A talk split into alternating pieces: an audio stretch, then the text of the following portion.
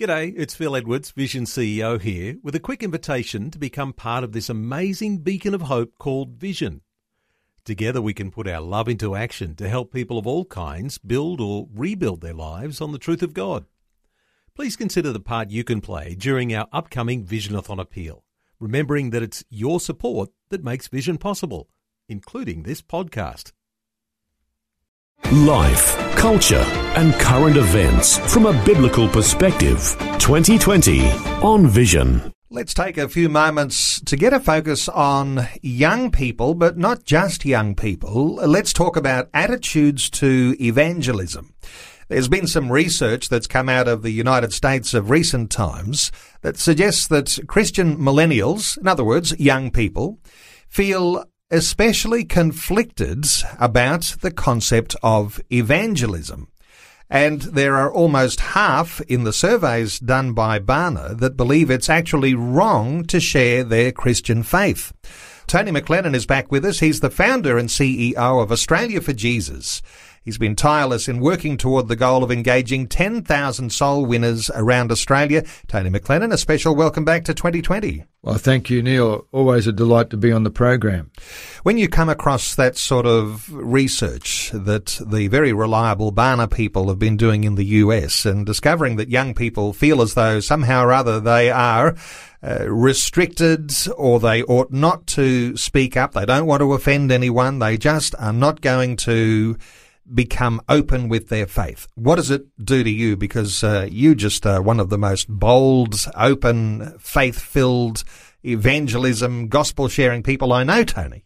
Well, uh, there must be a few others in that queue before I get to the end of the line, uh, Neil. But look, the, the reason that that Barna report revealed that is that when people complete a survey, they're in a different frame of mind than when they're faced with a real situation or the prompting of the Holy Spirit.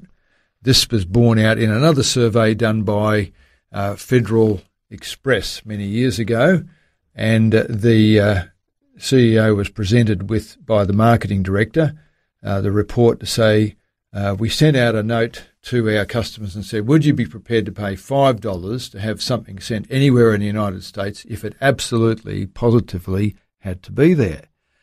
And the result was uh, when it came back in the survey that no one was going to pay five dollars. But that was back in the day when five dollars was five dollars. You know, now it's probably five cents. But and uh, and and uh, the CEO had the instinct that the survey was wrong, and he went against it, and he installed what we now know was the, the Comet Express system within Federal Express, and the result was huge numbers of people got into it. Now, the, the psychology there, and we'll just talk psychology for the moment, is a different psychology when you're filling out a survey than when you actually are experiencing something. When people experience the prompting of the Holy Spirit, they are impelled to tell others about Jesus. If they've had a real encounter with the living God, not just a list of faith things to learn, but you're having a real encounter with the living God, you suddenly are set with His motivation and that is sometimes for others looking on a little bit frightening. And so when people see a keen bean evangelist or would be soul winner or witness for Jesus, they'll say, well, he's gone crazy about religion. We don't quite know what's happening to him, but he's gone crazy about religion. We'll put him in a, a corner and try to minimize his influence or keep away from him. And, and that's born out of a thing called human respect. Neil, are you familiar with the term human respect? It's an old term we all think that we would have some human respect for one another. But, uh, but yes, when we're sharing the gospel, we're actually giving to someone a gift. Exactly. But the human respect thing is that we don't want to disturb a relationship. You know, so it could be we're at a family Christmas do and uh, we feel prompted to share something of Jesus with one of our non believing relatives. And uh, he walks out of the, uh, of the do. And you're left there saying, well, I'm happy to change the subject if you want to change the subject. This actually happened to me at Christmas, by the way. Okay. And, uh, and then it was all over the family that I'd frightened off this guy, of course, where well, I hadn't always been most gentle, but he, of course, took umbrage. And it was a rare thing. It was a rare thing. Most people don't take umbrage. In fact, f- five times as many people asked me what I was doing and was interested to hear the gospel when we were there.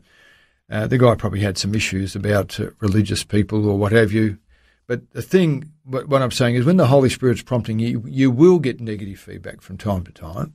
But the reality is, according to another survey done in the United Kingdom uh, with people who are non-believers, carried out by the Evangelical Alliance and by the Anglican Church, the Church Army in the United Kingdom, that one in five people are ready now to have a conversation about Jesus. Now, just think about that one in five. Well, I'm prepared to let four people pass me by and to find that one in five.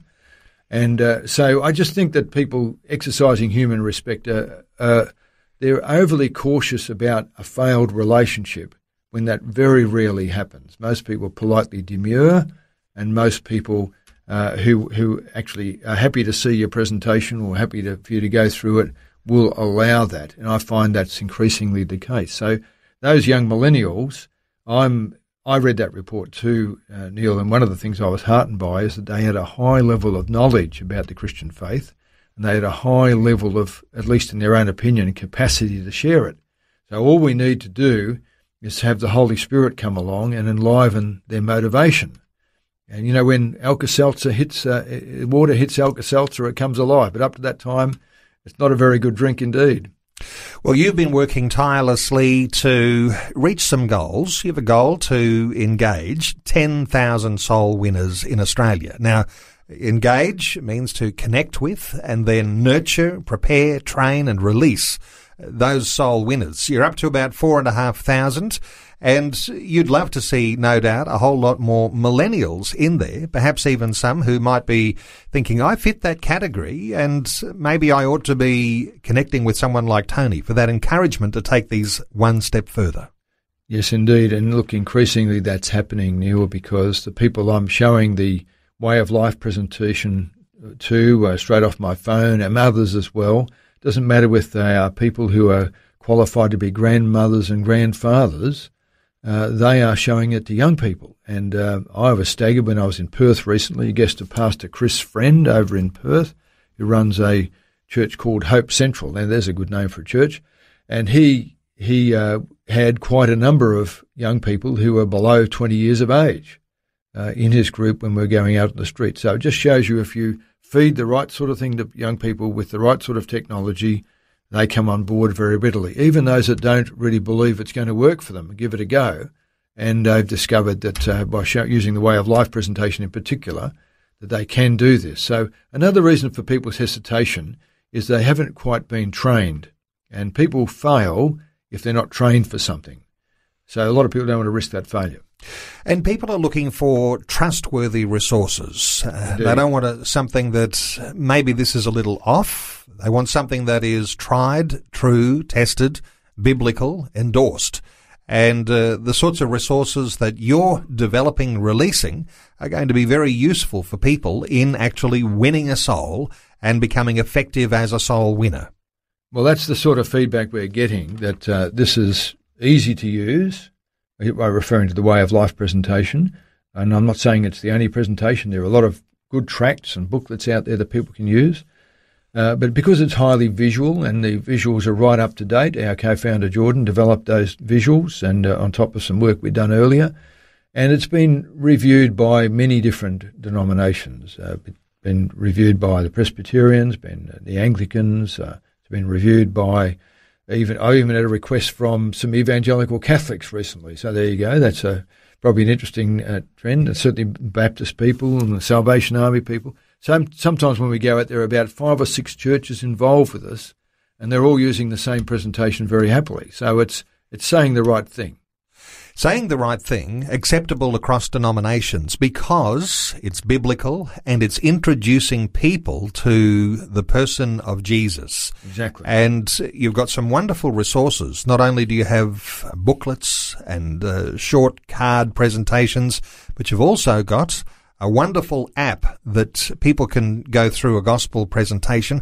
And as we were talking last time, you've even got a wonderful technological facility for setting up reminders and ongoing connection with the people you're sharing your faith with. So there's some good developments both technologically and also in the equipping sense uh, that you're putting in people's hands so that they can actually go and be effective sharing the gospel and becoming soul winners.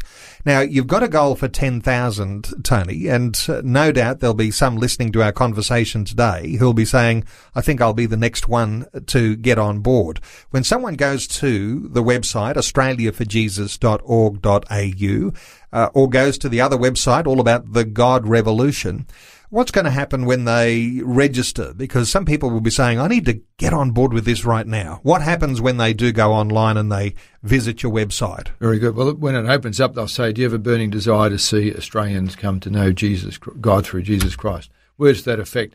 And it says, if yes, register here. You just press on the button. It's not really a button. It's like a rectangle, orange rectangle, and that recurs throughout that web page on that web page there's testimonies and so forth. But if a person wants to register straight away without going into the details of the web web page, they'll see a table come up. You know, first name, second name, email, mobile, what church you're associated with, what state you're from, the simple little things they can fill in, and then uh, that that will come to us. That information will come to us. In the meantime, what will be shipped to them straight away online will be a link to guiderevolution.com.au forward slash resources forward slash.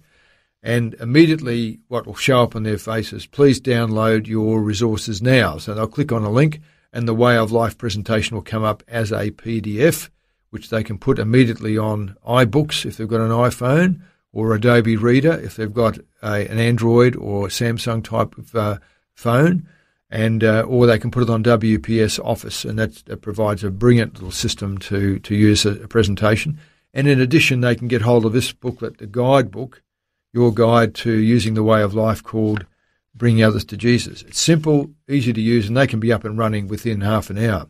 And there's even links available to them uh, for training online using another web page, which I'll talk to you about later. And of course, what you're doing here is linking those new converts, those people that are going to be the recipients of a gospel message. You're linking them to the local church of the person who's signing up to be a part of the 10,000 soul winners in the Australia for Jesus. Uh, so you're actually growing, benefiting, enlarging the local church wherever people are. Absolutely. In fact, uh, just in recent time, there are a number of people who are attending a local church where we've actually launched this program as a result. And I just had a note from one of our friends running one at Hornsby in New South Wales, and he said a whole family coming along to his church as a result. And so these these uh, results aren't always instant, as you know. Uh, it's not like uh, cooking toast, Neil. It's uh, something you've got to wait sometimes to see your own expertise teased out, and a lot of prayer goes into this. But over time, you will see results. Jesus said, you know, come follow me and I will make you fishers of men. There will be a result for it all. Well, you could be one of those 10,000, uh, numbers up to about 4,500 who are on board and a part of Australia for Jesus. Let me give you the website so that you can connect with Tony, so you can connect with Australia for Jesus. AustraliaForJesus.org.au australiaforjesus.org.au. Tony McLennan, the CEO of Australia for Jesus, thanks so much for updating us again today on 2020. Oh, it's been wonderful, Neil. Thanks for including me in the program. Before you go, thanks for listening. There's lots more great audio on demand, or you can listen to us live at visionradio.org.au. And remember, Vision is listener supported.